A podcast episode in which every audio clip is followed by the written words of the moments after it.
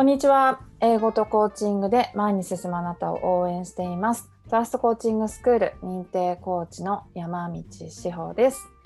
今日はですね、えー、最近あの続いてやっていますが、 Sails 英語コーチクラブのメンバーの皆さんにちょっとね、インタビューというか対談をしていろいろお話をしているというところのシリーズです。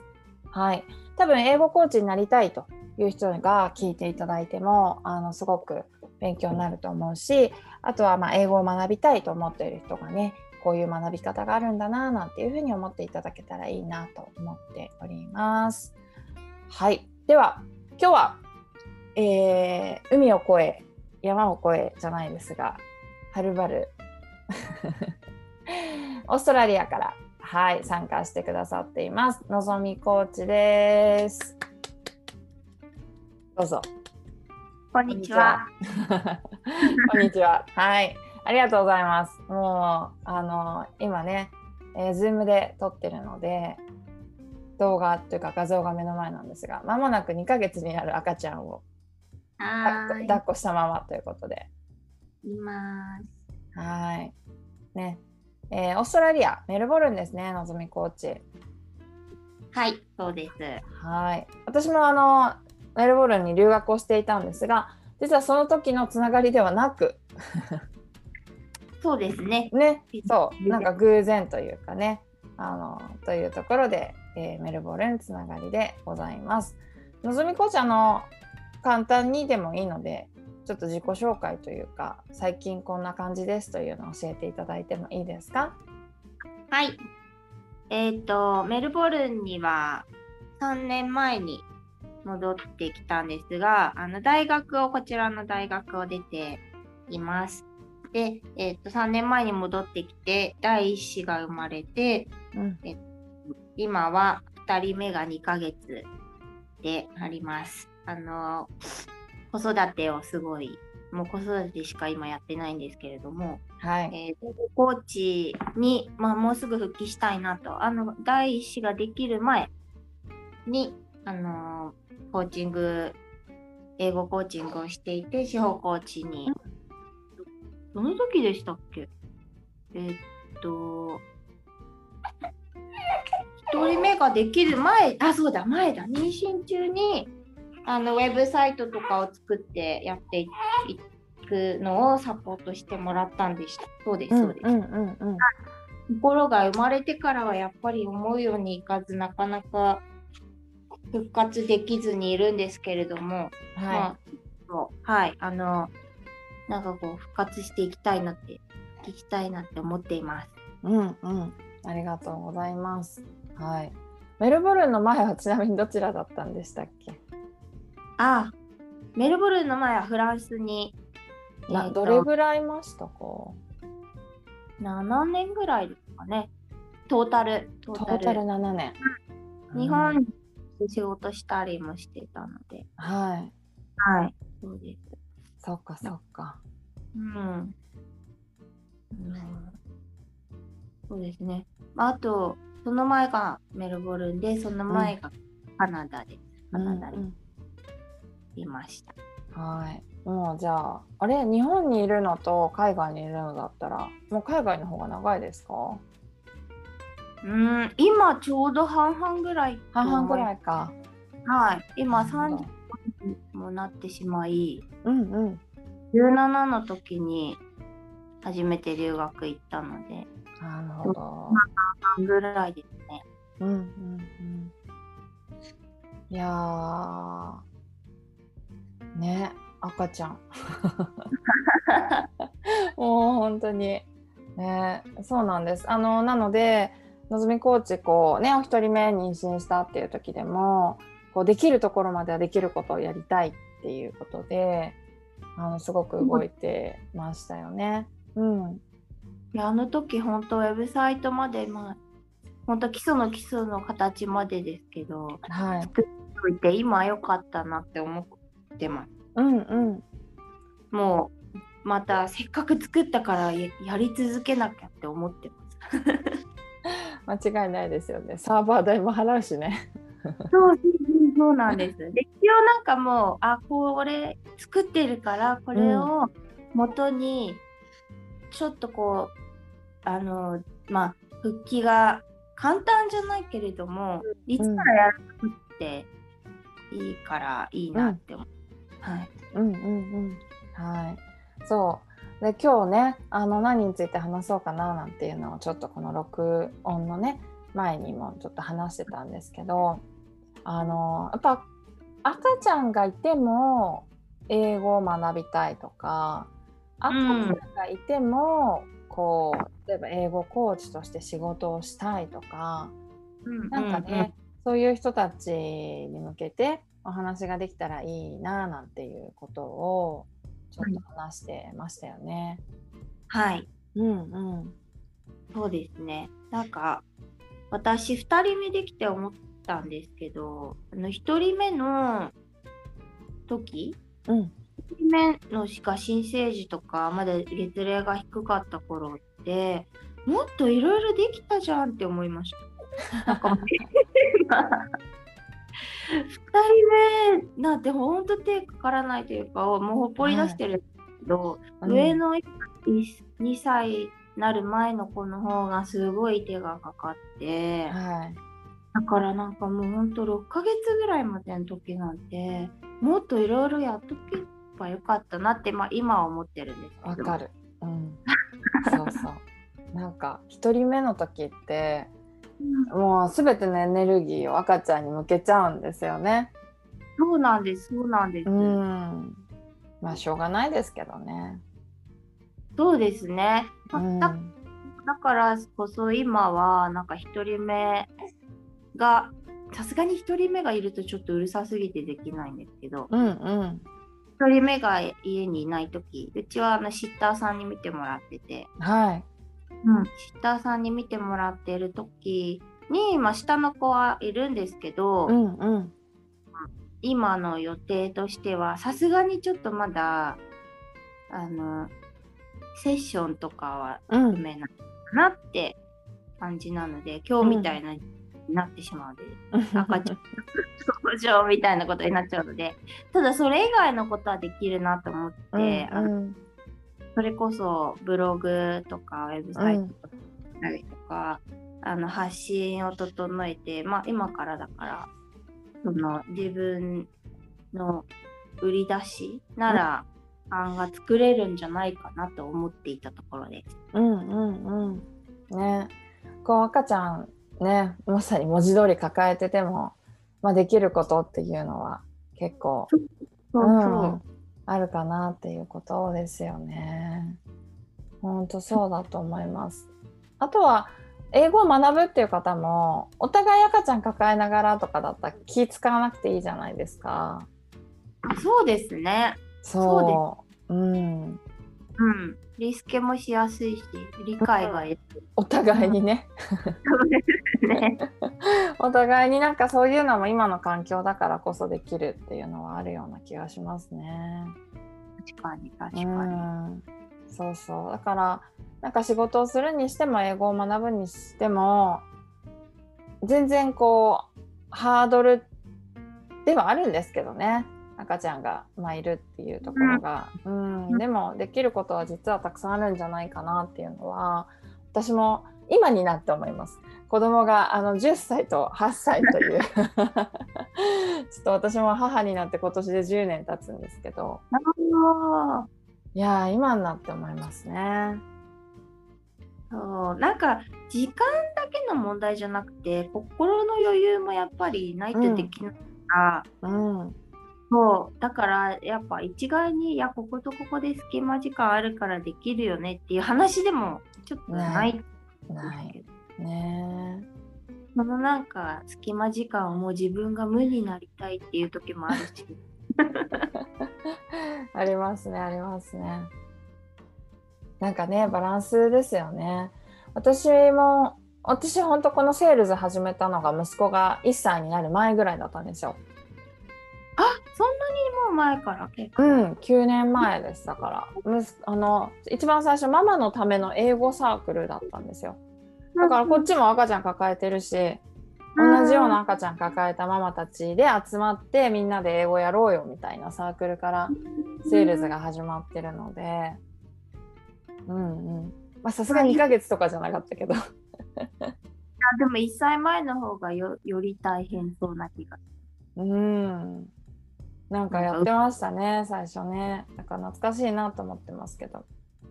それはその志保コーチがそこで英語を教えるんじゃなくてみんなで英語をやろうっていうサークルだったの？一番最初はそうだったんですけどでもまあ結果的には勉強会になったりだとかレッスンっていう形になったりだとかこういろいろ形は変えてったんですけどね、うん。うんうん、でもみんなで子供を連れてみたいああいいですな、ね。なんか公民館とかで集まったりとかして。あしかもリアルな集まりだったあんです、ね、まあそうです。当時はもう全然。そうなんですね。うん、オンラインがね9年前とかだからそこまでオンラインオンラインしてないし当時うん私千葉県の市川だったんですけど市川のそういうなんかふれあい広場みたいな場所にを借りてあの地元のママたちと集まってそう英語を学ぶみたいなところがセールスのスタートなので。ねうん。そうなんですそうなんです。まあという私の話ですけどね。いやいいですね。なんか私もあのそういう割と今まで持った人の中でも赤ちゃんとか子供を連れて頑張ってる人が結構多くって、うんまあ時間って見つければやろうと思えばできるんだなって思いました。うんでもやっぱそれなりに気持ちのリソースがいりますよね。気合が。そうですね、そうですね。なんか英語を気合い入れて学ぶぞって思っちゃうと、まあそれがすごくこう逆にストレスになっちゃったりだとか、うん、ああできなかったって思っちゃうんですけど、なんか英語をまあ子育てのこうリフレッシュぐらいの、うん感覚でちょっとまあ始めてもらうとかがママたちにはちょうどいいかななんていうのはちょっと思いますね。そうですね、うんそうです。みんなそんな感じだったかも。うんうんうんうんうん。それをでもなんかそことリフレッシュしながらなんか上達させるのとなんかこう両立するのも難しいですよね。なんかやっぱある程度うん。やっぱ忙しすぎてできないとああできなかったって思っちゃう、うんうん。うん、ところもあるし。うんうん。がなんかこうコーチをする場合うん。今までのことをちょっと振り返ってるんですけど。はい忙しいママたちになんかこうその当時はまだ私は子供がいなかったのではい。全然わからなかったんですけどうん。こうどれぐらいプッシュすべきなのかどれぐらい、ねそれがすごい難しい今も難しいと思うしその当時もすごい難しかった。うん。そうですね。私とかあのスタディプラスかな？スタディプラススタプラっていうアプリがあの昔からあったんですけどその学習時間を自分で記録していくアプリなんですよ。うんうんうんうん教材を登録して学習時間を登録してっていうアプリででちょっとこうあの SNS チックな要素もあったのであの同じようなママで英語を学んでる人たちとつながってこういいねをし合うみたいなアプリが今もあるんですけどなんかそういうのだと本当5分やっただけでもみんなから「いいね」とか自分も5分を認めていくみたいな感じでなんかたくさんやれたっていうよりは少しでも今日はやれたみたいな。うんうんうんそれを可視化してってあなんか3日連続で10分は英語ができてるみたいな部分であのなんか自分を励ましてましたね 当時ね。ああなるほどなるほど。うん、そういうでそこの仲間とのつながりが結構大きくて私は。うんうんうんううんんうんだからコーチになんか勉強してくださいとかって言われるよりは仲間を作って一緒にやっていくとか、うんうんううんうんん、なんかそういうのがもしかしたらいい時期なのかもしれないですよね。そうですね。私もなんか英語を勉強ちょっとしないといけないなって思ってた頃なの。あそうなんですね。はい。なんかもう、うんうんあまりにもあの日本語で子供に喋ってるので、はい。もうずっと日本語になっちゃってて、うん、まあ英語夫とは英語ですけど、うん、あやっぱり普段の会話使う単語限られてるから、確かなんですだからなんかちょっと本でも読まないといけないなって思ってたところ。うんうん。ね、そういうなんか赤ちゃんをかか片手に抱え ね自分のための時間を本当に1日に5分でも10分でもそう持てるっていうところをこうお互いに認め合うみたいな。いいですね。なんかスタ,、スタディプラス私もいあの一回見てたことあるんですけど、なんか今その人とつながるのって割となんか簡単につながれます？なんかプロフィールに書いてある人があの、例えば子供がとか子育て中のママですとかプロフィールに書いてある人がいればあの割とつながりやすかったりするとは思いますけどどうなんですかね、ちょっと最近私も入ってないので、あのまあわからない。っちゃわからないですけどね。でもなんかみんなで集まってじゃあ同じ時間になんかしましょうっていうのが子育て中って難しいじゃないですか赤ちゃんがいる時って。ねえなんか急に泣き出したとかもううんちしたとか、うんもうそういう突発的なことしか起きないと思うのでだったらなんかそれぞれがこうちょっと学んでうん。それを今日何分やったよとかって報告し合ってそれをこう称え合えるみたいな、うんそういうのってすごく私は救われましたね当時。なんか子育てだけをしてるのがすごくしんどかったお母さんなんですよ私。あもう産後3ヶ月ぐらいから それでフラストレーションが溜まりまくってたお母さんだったんで、ーでなんか社会とのつながりが全部なくなりうますよね。ん、そうなんですよだからそこで自分の好きな英語っていうものを通じてあの地域のママたちとつながれたみたいな経験が今のセールズにもつながっているので、ううんん私はすごい救われたなと思ってますね。そっかうん、この離れてボルンからでもまあ今オンラインでつながれるんで、そうですね。そのお母さんたちとつながれますかね。ねなんかそういうのがもしあれば楽しいななんて今話しながら思ってましたけど、まあ本当に赤ちゃんをねもう文字通り抱えながらあのそれでもねちょっと自分のために頑張りたいって思ってるママたちってたくさんいると思うので。うん、うんそうです。そうですね。ねうん。あのーでもやっぱりなんか、なんもう一回言っちゃうんです私、あの、志保コーチのその、コーチング？うん。妊娠中に受けてて本当に良かったと思って、もうじゃなかったら今絶対やってないし、やってないです。うんうんうん。まあその、メンバーでいるのも、ほとんど幽霊部員ですけど、一応、もう属しておこうと思ってるのも、もうそれをやめたら本当にやんないと思う。ね場所があるのいいですよね。そういうシステムがうんあるのすごいいいことだと思いました。ありがとうございます。うんはい。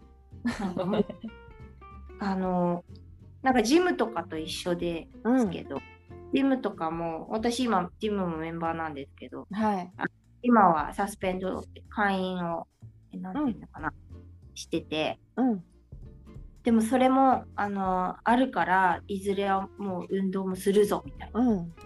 そう。そういうちょっとなんか強制力がある場所がまあふ普通になんかこう英語を学ぶ場所とかそれこそ運動とかは割と一般的だからうん。いろいろうん。システムがあるけどその英語コーチでいるためのまあいわゆるクラブみたいなのって、すごいレアですよね。他にあるんですかね、あーまあ今たくさんあると思いますよ。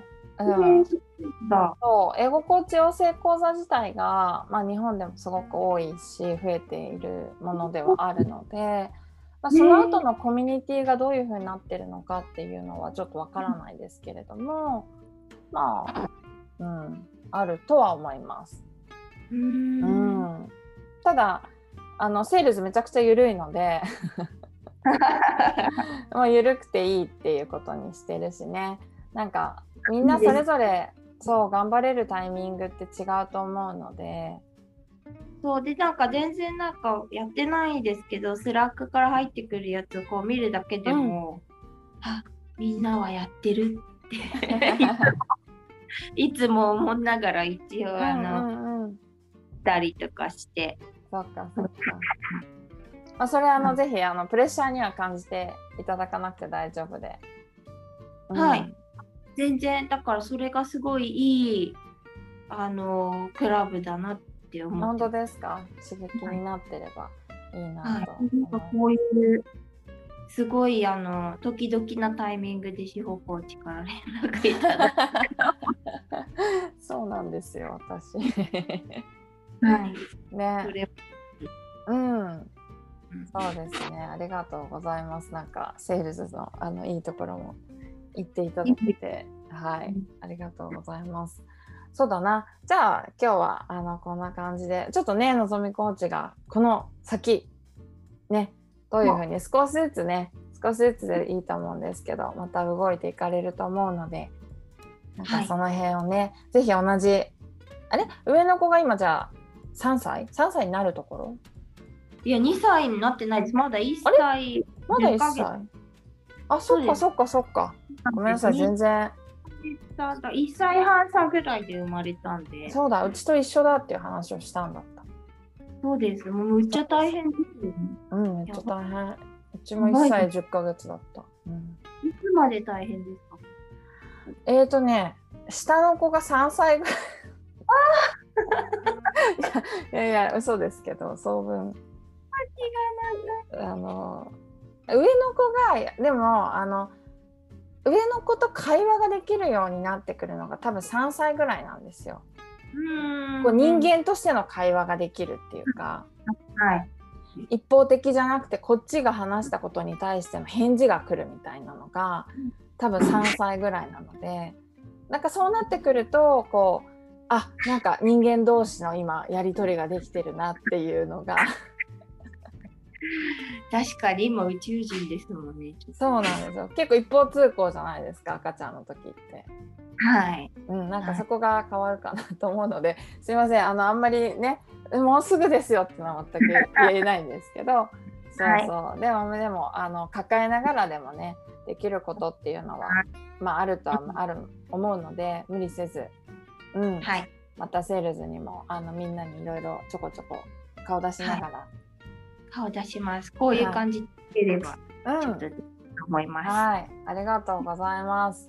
ありがとうございました。うん、はい。ではでは、失礼します。